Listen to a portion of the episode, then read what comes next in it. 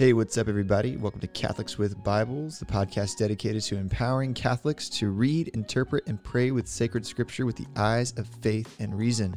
I'm your host, Chase Kraus. Let's dive in. What up, y'all? Happy second week of Advent to you, which means this Sunday is that glorious pink candle that we all wait for during Advent. No, I'm just kidding. We wait for Christmas, but the pink candle's cool. Uh, it reminds us that this is a season of joyful waiting right? We should be joyful in our waiting for the second coming of Christ and joyful in our anticipation of the celebration of his incarnation at Christmas. Uh, so, what is up? Welcome to Catholics with Bibles. I'm your host, Chase Kraus. Uh, and so, we are in the midst of our Galatians Bible study. We're about to dive into Galatians 5. But as always, on Catholics with Bibles, we'll start with our Greek word of the day. And our Greek word of the day today is a word called, or not called, it is the Greek word elpida, elpida, and it's the word for hope. But we have to understand it in the light of the gospel. So, hope for Paul isn't merely a desire for something to happen. It is that, but it's more than that. We'll talk about this in a little bit. Elpida, this hope, and particularly in this in this passage in, in verse 5 here it says hope of righteousness. So it's a hope that motivates you. It's a hope that drives you. It's a hope of righteousness. It's a righteous hope. It's a hope that is based on the ultimate good and you your attainment of the ultimate good namely jesus christ in heaven. So we're to talk about that in a little bit. So in galatians 5 we uh, hit our transition and it's beginning of the end for uh, galatians so we have a couple chapters left, five and six, and and this is the point where Saint Paul is going to start applying all of the theology into some ethical truths for the Galatian community. And so there's some scholars who say that this is such a different tone and different context that they think that like somebody came in like redacted and edited and added to the letter of Galatians.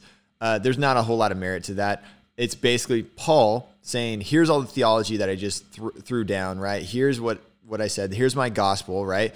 And now, how do you live the gospel? What does it mean to truly accept Jesus Christ in faith? What does it mean for your life? What does it mean for you and for me and for the Galatian community? Right? So this is Paul transitioning from theology to ethics or morality, applying everything he's been talking about for the past four chapters into some practical here is what your life should look like. Here's what it shouldn't look like. This is no bueno. This is bueno. Right. So, with that, we'll go ahead and dive into Galatians chapter 5. So, if you have your Bible, bust it out. If you're in the car, don't look at a Bible. That's dangerous. Just listen along and I'll read. Uh, we'll be di- we're diving into verses 1 through 15 of chapter 5.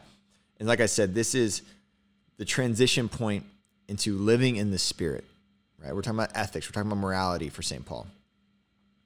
So we'll read For freedom, Christ has set us free. Stand firm, therefore, and do not submit again to a yoke of slavery. Look, I, Paul, say to you that if you accept circumcision, Christ will be of no advantage to you. I testify again to every man who accepts circumcision that he is obligated to keep the whole law you are severed from Christ. You who would be justified by the law, you have fallen away from grace. For through the Spirit, by faith, we ourselves eagerly wait for the hope of righteousness. Elpida, right? Hope of righteousness. For in Christ Jesus, neither circumcision nor uncircumcision counts for anything, but only faith working through love. You were running well. Who hindered you from obeying the truth? This persuasion is not from him who calls you. A little leaven leavens the whole lump. I have confidence in the Lord that you will take no other view, and the one who is troubling you will bear the penalty, whoever he is. But if I, brothers, still preach circumcision, why am I still being persecuted? In that case, the offense of the cross has been removed. I wish those who unsettle you would emasculate themselves. For you were called to freedom, brothers. Only do not use your freedom as an opportunity for the flesh, but through love serve one another. For the whole law is fulfilled in one word You shall love your neighbor as yourself. But if you bite and devour one another, watch out that you are not consumed by one another. All right. So, transitioning into applying, transitioning to ethics, transitioning into uh, very uh, not as much theology, but more of uh, some practical uh, points for St. Paul, but still kind of a harsh tone. If you remember back in chapter one, we talked about how this letter does have a pretty harsh tone to it.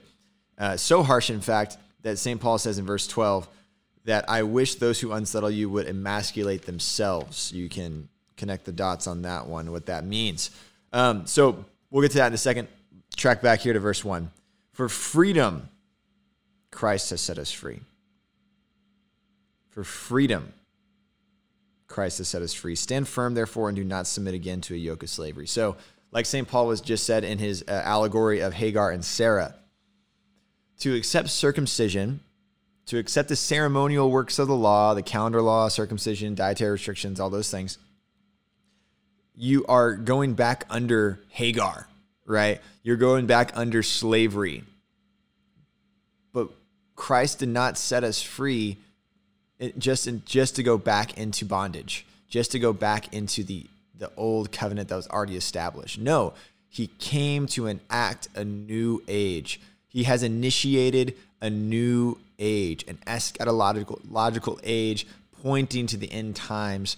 It is we're no longer live under the yoke of slavery. It is for freedom that Christ has set us free. Christ did not set us free simply to re-enslave us with the old law. So, in this next few verses, you know, St. Paul's talking about if you accept circumcision, like if, if that's what you're saying, that means you're under the whole law, right? All of it. All those 300, 400 something little laws of the Old Testament. If you say you have to be circumcised, that means you got to do everything else too, which they know just inherently is not the case. It's not, I mean, Christ even, he went to uh, Gentiles, right? He ate with those that are unclean. He therefore broke the law. He worked on the Sabbath. He broke the law uh, and for those other ceremonial laws, right? So Christ himself, quote unquote, broke the law. But we obviously know that Christ is sinless. He's God. Um, but this does raise an important question, though, about circumcision in general. This is a pretty uh, hotly debated um, idea right now amongst uh, some Catholic circles. And so uh, let's talk about it. I'm going to give you my opinion on it. Um, but I will say, before I even give you my opinion on it, is that the church is pretty is is neutral. It's not pretty neutral. The church is neutral when it comes to circumcision.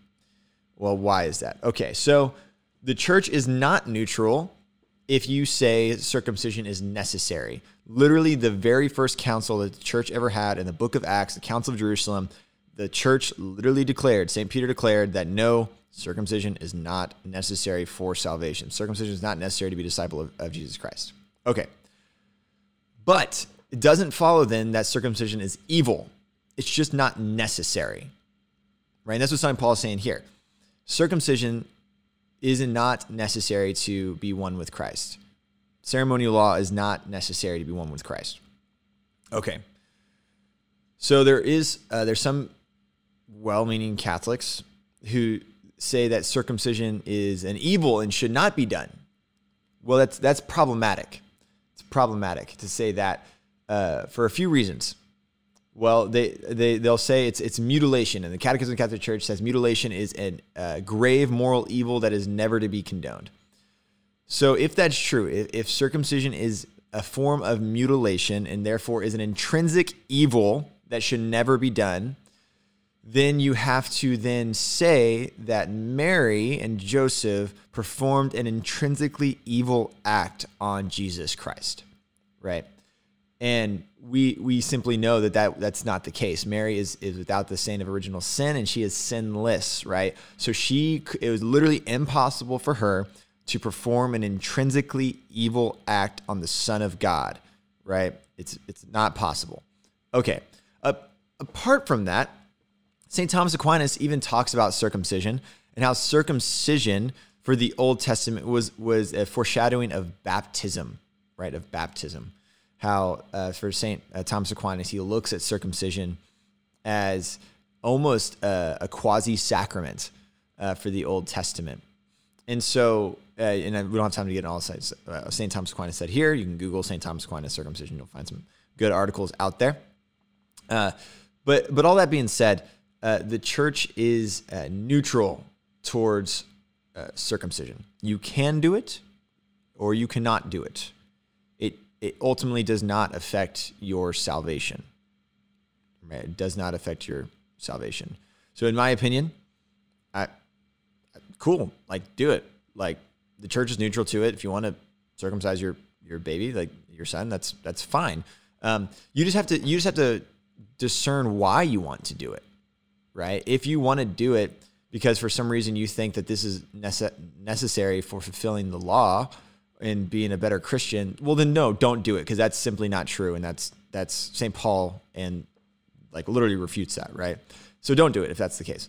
Um, but if you want to do it uh, for health reasons, also to uh, symbolize uh, what God symbolized, saying, you know, um, you know, even your sexuality belongs to God, um, and you you recognize that it's not totally necessary. You're not doing it for salvation. You're just you're just doing it for for health reasons and and for maybe some symbolic reason. That's fine. Whatever. Kosher. Cool. Bueno. Um, but just examine your conscience, right? Know why you're doing it, um, and just know that it's not an intrinsic evil. It is not a form of mutilation if it was a form of mutilation, Mary would not have done it to Jesus um, because then she would be a sinner, and she is not a sinner. Um, so we didn't need to talk about that. So I bet you didn't think we are talking about circumcision on the podcast today. Showed you wrong. Um, anyway, uh, going back to the text here. Um, so, verse 5 For through the Spirit, by faith, we ourselves eagerly wait for the hope of righteousness. For in Christ Jesus, neither circumcision nor uncircumcision count for anything. Okay. So St. Paul, once again, it, it doesn't it doesn't really matter if you if you're baptized in, in, in Christ. You can be circumcised, you can be uncircumcised. It doesn't do anything for you spiritually, right? But only faith working through love. I love this. I love this verse. Faith working through love. In the Greek, it's ala pistis di agapes energamane. I just butchered that last word. But anyway, it's it's it's a Greek saying it's literally it's work it, the, that faith works in love. So we've talked about this in the podcast before how faith is not merely an intellectual idea. It's not it's just it's not an intellectual consent that yes, Jesus is real and he loves me. But rather it's faith that works through love. It does something, it accomplishes something. And ultimately, so we see faith, hope, and love here, the three theological virtues. And hope then is the motivation behind the working through love. So you intellectually consent to the fact that Jesus is real and he's our Lord and he's resurrected from the dead. And you hope for union with him in heaven ultimately one day. And through that hope and through that faith, working together, your intellect and your will, you work through love right? You you perform loving deeds in, in and with Christ Jesus. So uh, skipping ahead a little bit, uh, you know, Saint Paul, Saint Paul uh, talking about this idea that whoever's been teaching you with the circumcisers, right? Whoever's teaching you these things, um, don't listen to them. They're wrong. I mean, literally, he says, like I said in verse twelve, I wish they would uh, that those who unsettle you would emasculate themselves.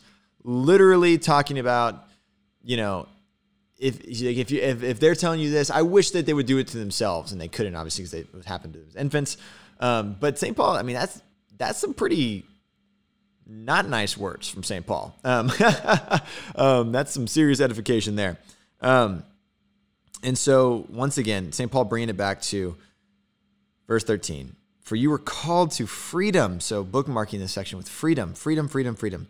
Freedom, brothers. Only do not use your freedom as an opportunity for the flesh, but through love serve one another. And echoing uh, Jesus Christ here, right? For the whole law is fulfilled in one word you shall love your neighbor as yourself. Right? Do unto others as they would as you would have them do to you. Right? Do unto others as, as you would have them do unto you. The golden rule: you shall love your neighbor as yourself. Okay, moving on. Verses uh, 16 through 25, the end of the chapter here. But I say, Walk by the Spirit, and you will not gratify the desires of the flesh. For the desires of the flesh are against the Spirit, and the desires of the Spirit are against the flesh. For, though, for these are opposed to each other, to keep you from doing the things you want to do. But if you are led by the Spirit, you are not under the law. Now the works of the flesh are evident sexual morality, impurity, sensuality, idolatry, sorcery, enmity, strife, jealousy, fits of anger, rivalries, dissensions, divisions, envy, drunkenness, orgies, and things like these. I warn you, as I warned you before, that those who do such things will not inherit the kingdom of God. But the fruit of the Spirit is love, joy, peace, patience, kindness, goodness, faith, gentleness, self control. Against such things there is no law. And those who belong to Christ Jesus have crucified the flesh with its passions and desires.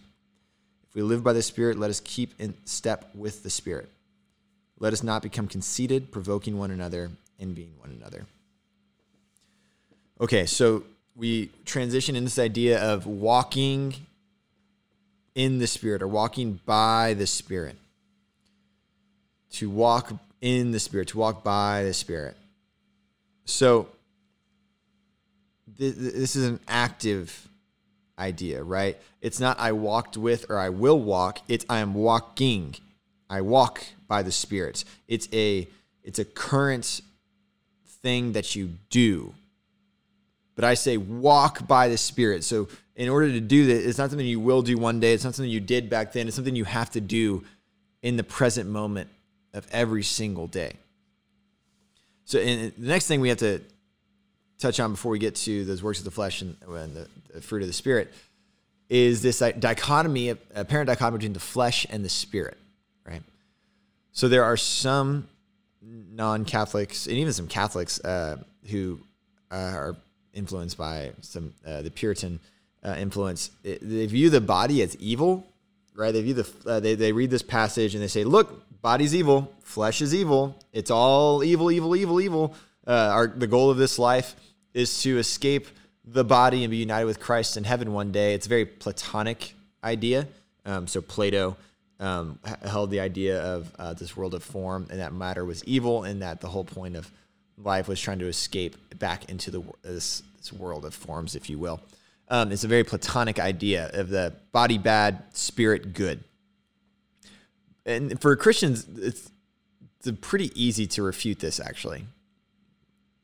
Why? Well, God has a body. Incarnation, literally what we're trying to celebrate. The second person of the Trinity took on human flesh. And Jesus is still rocking that human flesh. And it now it's it's a it's resurrected flesh, so it's different in that way, but he still got a body. Mary still got a body. Elijah still got a body. Enoch has a body still. Um, so yeah, I mean, body can't be evil if God has one. um, and so it's, it's kind of a it's a it doesn't even make sense this this argument and, and so it, it, that was a bit tongue in cheek but I, but it still holds true. I mean the body in and of itself is not bad. God created us. Genesis Genesis one and two. God created it and said it was very good, right? God created it, said it was very, very good. God didn't create us and trap our souls in a body and then, you know, say, all right, your goal to escape, go, right? No.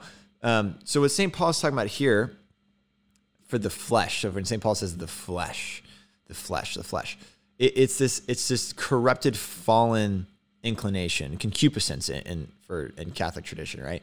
It's this idea that your inclinations to evil are evidently and obviously contrary to the spirit. Right? It's not simply that the body is bad. No, far from it. The body is very, very good.